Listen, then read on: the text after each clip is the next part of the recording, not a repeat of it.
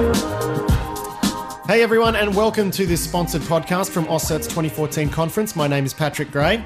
Uh, all of our conference from AusCERT 2014 is brought to you by three terrific sponsors Datacom TSS, Arbor Networks, and FireEye. Big thanks to all of those sponsors for helping us put together this podcast series. Uh, Datacom TSS is a security consultancy here in Australia. A bunch of ex government people, if you know what I mean, uh, started it up a few years ago and it's been growing uh, rapidly ever since. Datacom TSS is headquartered in Canberra but has a presence all over the country. And in this sponsor podcast, we're chatting uh, with Datacom TSS principal security consultant Kate McInnes, who is based out of Perth. She spent six years at uh, Defence Signals before joining the company, uh, which has been doing work with a bunch of organisations that are likely to be targeted during the G20 summit, which will take place in Brisbane in November. Now, as you'll hear, Kate's work has mostly been in locking down or helping clients to lock down systems that are likely to be targeted by state sponsored groups. Uh, not so much, Datacom's work has not so much been focused around hacktivists seeking to DDoS or deface and just make a lot of noise. Kate explains. Certainly, um, hacktivists are, absolutely an adversary to be of, concerned about during the G20. Um, but but primarily, what we've seen based on uh, previous G20s and previous high-profile events is that G20 specific information is of concern and, and certainly uh, uh, information that adversaries want to get access to. Uh, so the likes of state-sponsored attacks as well as hacktivists are um, adversaries that will be targeting the, the Queensland government and the Australian government agencies before, during, and after the G20. Okay, so this seems like your focus is less on the people who want to deface the local bus company's page and perhaps more on nation states who are seeking sort of, you know, intelligence, I guess you'd say, that, from around the G20. Right. Yeah. Absolutely. So what sort of threat actors are we looking at here? Are we looking at well-funded state-sponsored groups? What we've seen previously um, at G20s held uh, more recently in, in Cannes and St. Petersburg is that state sponsored attacks from originating from, from China and from Russia uh, have been seen and have been successful. And how do, how do we actually base that attribution? Is that just based on the fact that they might have originated from some compromised machine in those countries, or is there or is there more to tie those attacks to those two particular nations in particular?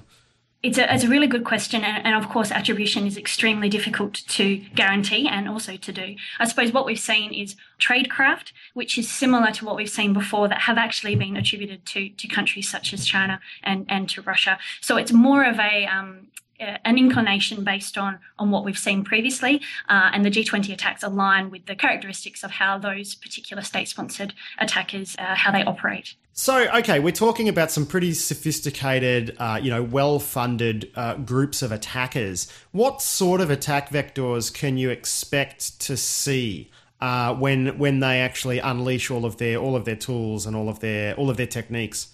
Sure. So so overwhelmingly, the what we've seen at previous G20s is that spear phishing attacks via email are the most common form of attack vector. Uh, but what we expect to see in 2014 is a rise in watering hole style attacks and also um, potentially a rise in physical uh, attacks. So we're actually, we've seen some published industry research that suggests that cyber attacks will now be paired with physical access, which is which is certainly a game changer. I guess I'm just kind of wondering what these attacks might look like. Uh, and you know, you sure. mentioned things that we've seen in previous uh, G20s. I mean, are there public examples of uh, you know things that we have seen at previous G20s? So the the Cannes G20 in uh, 2012, 11 months actually before that that summit. So this is well before the summit actually kicked off. Uh, this has been published in the press. 150 uh, French Ministry of Finance computers were actually compromised, and the attack vector used for that one was a spear phishing email attack. It was sent to targeted individuals within that organisation, so, so to senior officials. Uh, and, and the aim of the attack, based on uh, the analysis that was done in, into the compromise, was that the adversary was after G20 specific information. So, so that, that, that one in particular is a, a publicly known case.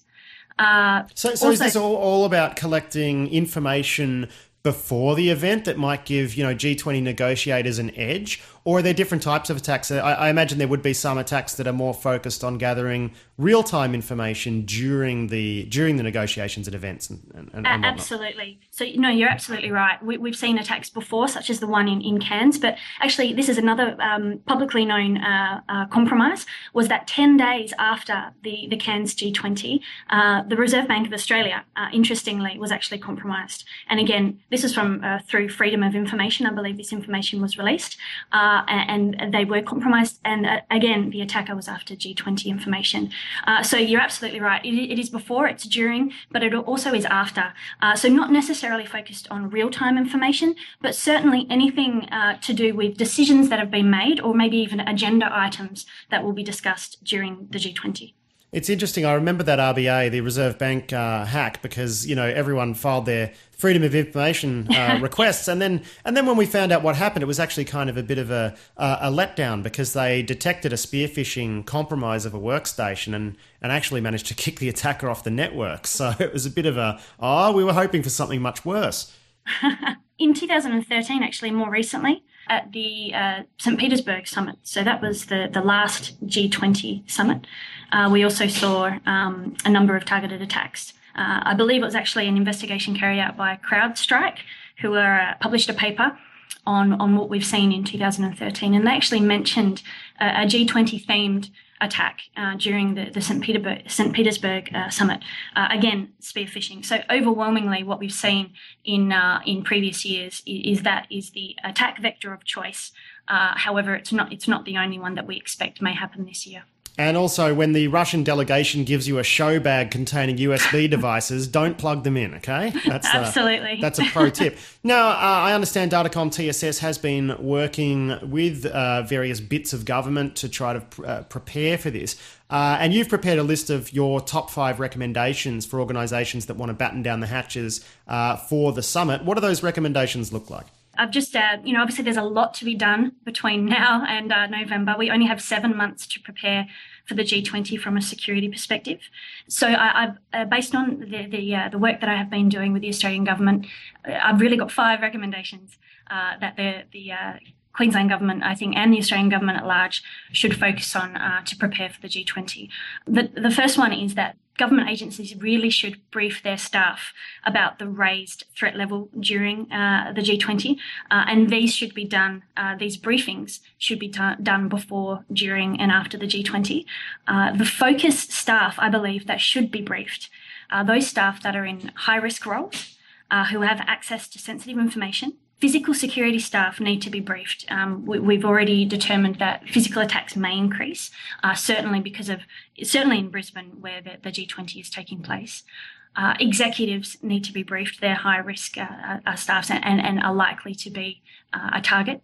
Uh, personnel who, who open open um, unsolicited emails as part of their job.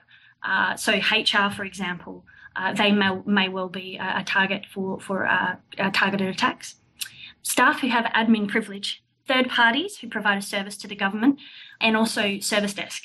Uh, they're all, all considered high risk roles within an organisation, and they should be specifically specifically briefed on on the threat level uh, for the G20. Okay, what's your next recommendation? uh, patch, patch, patch. Unfortunately, uh, this has been said before. It's been said many times uh, that patching is, important, but but it's absolutely true. Uh, not only just operating system patches, but applications, client side user applications must be patched. Alrighty, what's next? Uh, harden harden your SOE build. So in particular, locking down, locking down the web browser, locking down your PDF reader, using a principle of least privilege.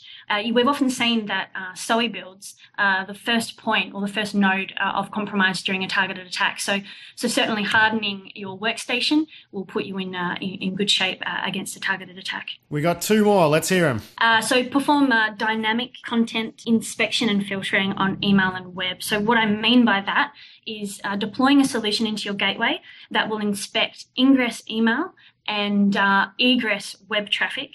Uh, looking for an anomalous behaviour. Uh, we're not, we can't rely on reputational services anymore. We can't rely on blacklists or sort of signature based technology like antivirus, it's not sufficient for these style of attacks. So dynamic content inspection uh, is really important as well. So that's your your FireEyes and sort of uh, you know kit like that. That's exactly right. Yep. Mm. And the last one is. Uh, restrict the use of admin privilege. So this is a big one. Obviously, uh, a little bit difficult maybe to resolve between now and November.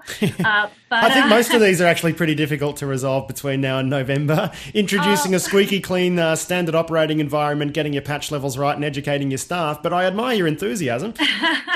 well, in fact, patching is just a matter of improving SLAs.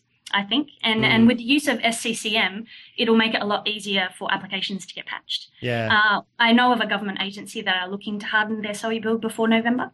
Yeah. Uh, and, and, and yes, certainly, you're absolutely right. With regard to admin privilege, it's difficult. But um, if we can't eliminate admin privilege across the organisation uh, due to business requirements, I think I think another approach would certainly be to issue, make sure those users that have admin privilege have a separate account that they use for email and web activities because they are the two vectors that are most likely, um, uh, so, you know, so, most likely. Yeah, uh, even if they require admin access, just make sure that they're actually using a lower privilege account to do their thing. Otherwise, your attacker's going to pivot, aren't they? And they're going to own everything.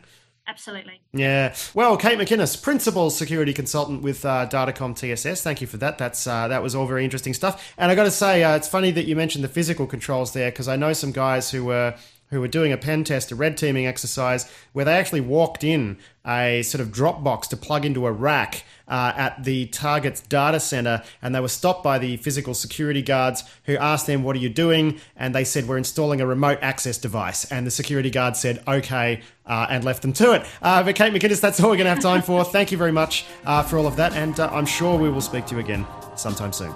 Thanks, Patrick.